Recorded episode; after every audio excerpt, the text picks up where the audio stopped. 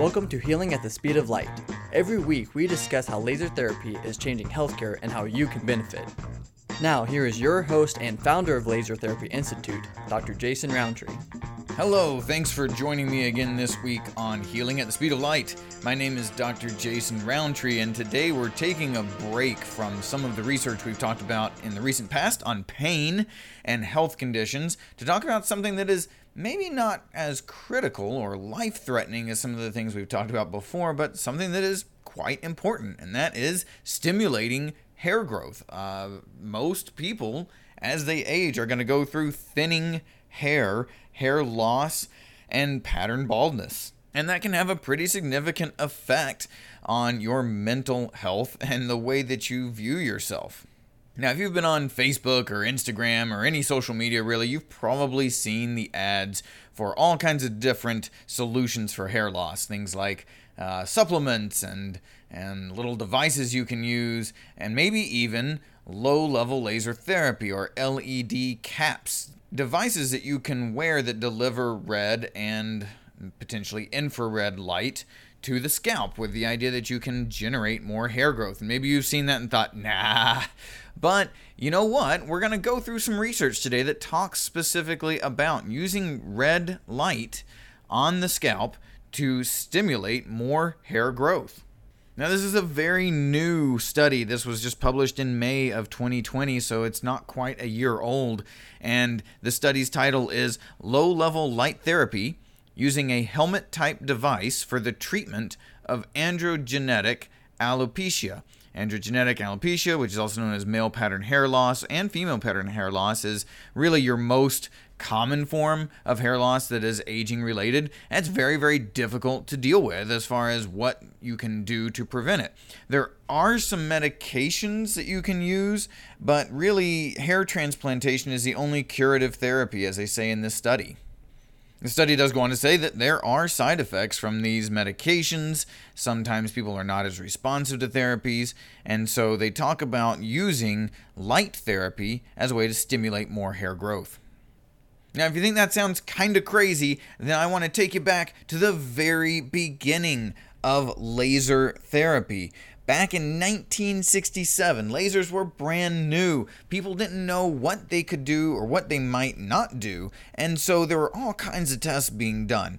And Dr. Andre Mester was who was a Hungarian physicist and surgeon, he was conducting research on cancer and laser way back in 67.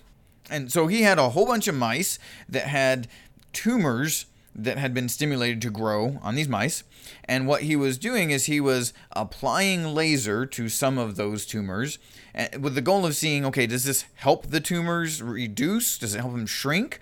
Or does it actually make them grow faster? What does it do? We had no idea at that point what laser light might do. And so he was using a red laser on the tumors on these mice but he was shaving the mice to make sure that he could get right onto the skin.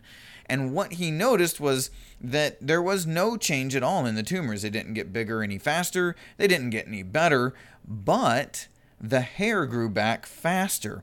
That was the first documented evidence we had that lasers could be used to stimulate the tissues. And from that point, all the additional research that we now have has started. So, really, hair growth was some of the first evidence we had that laser could biostimulate the cells, the tissues. And since then, there's been over 4,000 studies performed on all kinds of things, not just hair growth, but also painful conditions like headaches and osteoarthritis, and inflammatory conditions like rheumatoid arthritis, all kinds of things. If you want to know more about the research, just go back to any of the episodes we've done here on the podcast. We've covered a lot of really good research, even covering things like neuropathy pain. And I'm a believer in research. If you don't have research to back up what you are saying, you might as well not be saying it. You need to have some kind of evidence that what you're talking about works. And that's what we're talking about today evidence that light therapy can stimulate hair growth. Let me just give you a quote straight from this study that we're talking about today. Again, the, the title of the study is low level light therapy using a helmet type device for the treatment of androgenetic alopecia. This was a 16 week, multi center, randomized, double blind, sham device controlled trial, which is pretty much gold standard with what we want to look for in the research. That means there was a fake laser device. There was the real laser device. Nobody knew what they were getting. Even the doctors doing it didn't know what the patient was getting. And it was done in multiple locations over a four month period. That's a very strong study. So, why were they doing it? Well, they say that laser therapy is a non thermal light therapy method that has a photobiomodulatory effect, meaning that light modulates the biology of the tissues in a positive way. The study says it has recently been used to promote wound healing as well as for its anti inflammatory properties, photorejuvenation, and photoprophylaxis, and as a treatment for various dermatologic disorders. They say laser therapy was approved for hair loss treatment by the U.S. Food and Drug Administration in 2007. So this isn't just some off the cuff, random witchcraftery light therapy thing. This is FDA cleared in some cases for hair restoration. And again, a non thermal light therapy. We're not talking about laser surgery here. This is gently stimulating the tissues of the scalp so that they produce better hair growth. Now, in this study, they had a group that wore a fake light therapy helmet, and they had a group that wore a real light therapy helmet. They used a visible red mixture of laser and LEDs. Then the participants in the study uh, used this helmet for 25 minutes every other day. And in the experimental group, the group that got the real light therapy helmet, they had great improvements in hair density and thickness. And the thickness of individual hairs is actually really important because as your hair is thinning and you're going to bald, you don't just go straight to being bald. The hairs get thinner, more delicate, they break easier. They are actually transitioning to a different hair type. And so, one of the markers that we want to look at for hair health is how thick that hair actually is. When you see hair thickness increasing on average, that means the hairs are healthier. And when you have better hair density, that means there's more hairs per square inch on the scalp. So both of those things mean better hair restoration, hair growth. Now, what about the participants who had the fake laser helmet that didn't actually get any of the light? Well, they didn't have any improved density.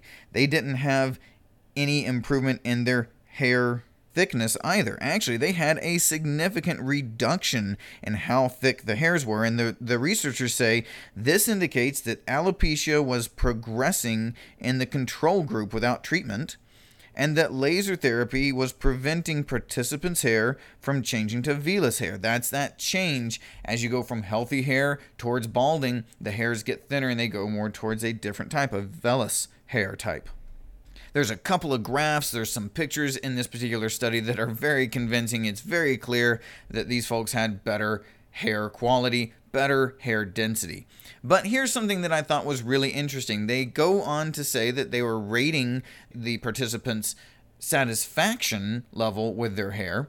And I mean, if you had better hair density and hair thickness, you'd probably have a higher satisfaction with your your hair quality, right? But the researchers say that there was no significant difference in the subjective satisfaction between the treatment group and the sham group.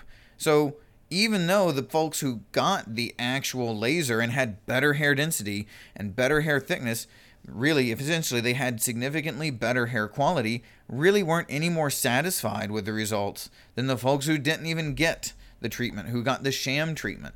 Now, when I read this, I thought, oh, I've seen this before. I've seen this in some folks that we get their pain levels down significantly and they still say, oh, I don't feel any better at all.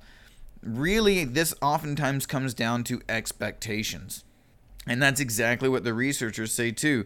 They say this could have been from differences in personal expectations regarding the treatment of alopecia and the limitations of their survey. And, you know, even seeing the difference sometimes is just not enough for people. So, when you are talking about restoring good hair growth, what should you be looking at to make sure that you're properly and fairly evaluating this? Well, look at the density of hairs, how many you have per square inch, and the feeling of the hair between your fingers the hair loss that you have too. How much hair are you losing? Those are things to look at, not just that first glance. What do I see when I look in the mirror? Do I like it or not? No, I don't like it. Don't decide that it's not any better. Really evaluate, fairly evaluate. Take some pictures so that you can really come back and see. Remember, this is a process that was not overnight. These researchers did this for four months to see this kind of improvement. If you're going to be going about a hair restoration program, be fair to yourself evaluate it fairly. Don't just look in the mirror and decide whether or not you like what you see.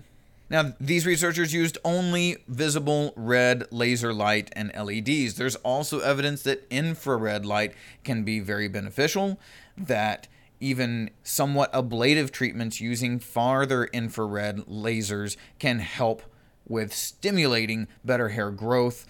And there's a lot out there about this. This is just one little sample to say, yes, light therapy actually can work. Now, if you have questions about this, please shoot me an email. There's a number of different devices out there that you can do for home use. There are some clinics that do this uh, hair restoration treatment as well. If you're looking to try and find someone near you, you can hit us up uh, via email. That is info at lasertherapyinstitute.org. And go to the website, there's a contact form for us on there as well. If we can help you find out what you should be doing for your hair loss, we'd be very happy to hear from you. Do you have a topic you'd like us to speak on for this podcast? Have you heard that light therapy or lasers can be used for something and you want to know if that's even possible? You want us to dig through the research for you? We'll do the homework. We'll launch an episode on your requests. Again, you can go to the website and let us know there what topic you'd like us to speak on, lasertherapyinstitute.org. And if you're enjoying this podcast, let me ask you to do a quick favor. Scroll down to the bottom if you're on your iPhone, leave us a review. Every review you leave helps other people find out more about laser therapy. And again, thanks for joining me this week. See you next time. Subscribe to this weekly podcast for more great information. Find a certified laser therapy clinic near you at lasertherapyinstitute.org. If you're a healthcare provider, check out our practitioner focused Laser Therapy Institute podcast. Thanks for listening.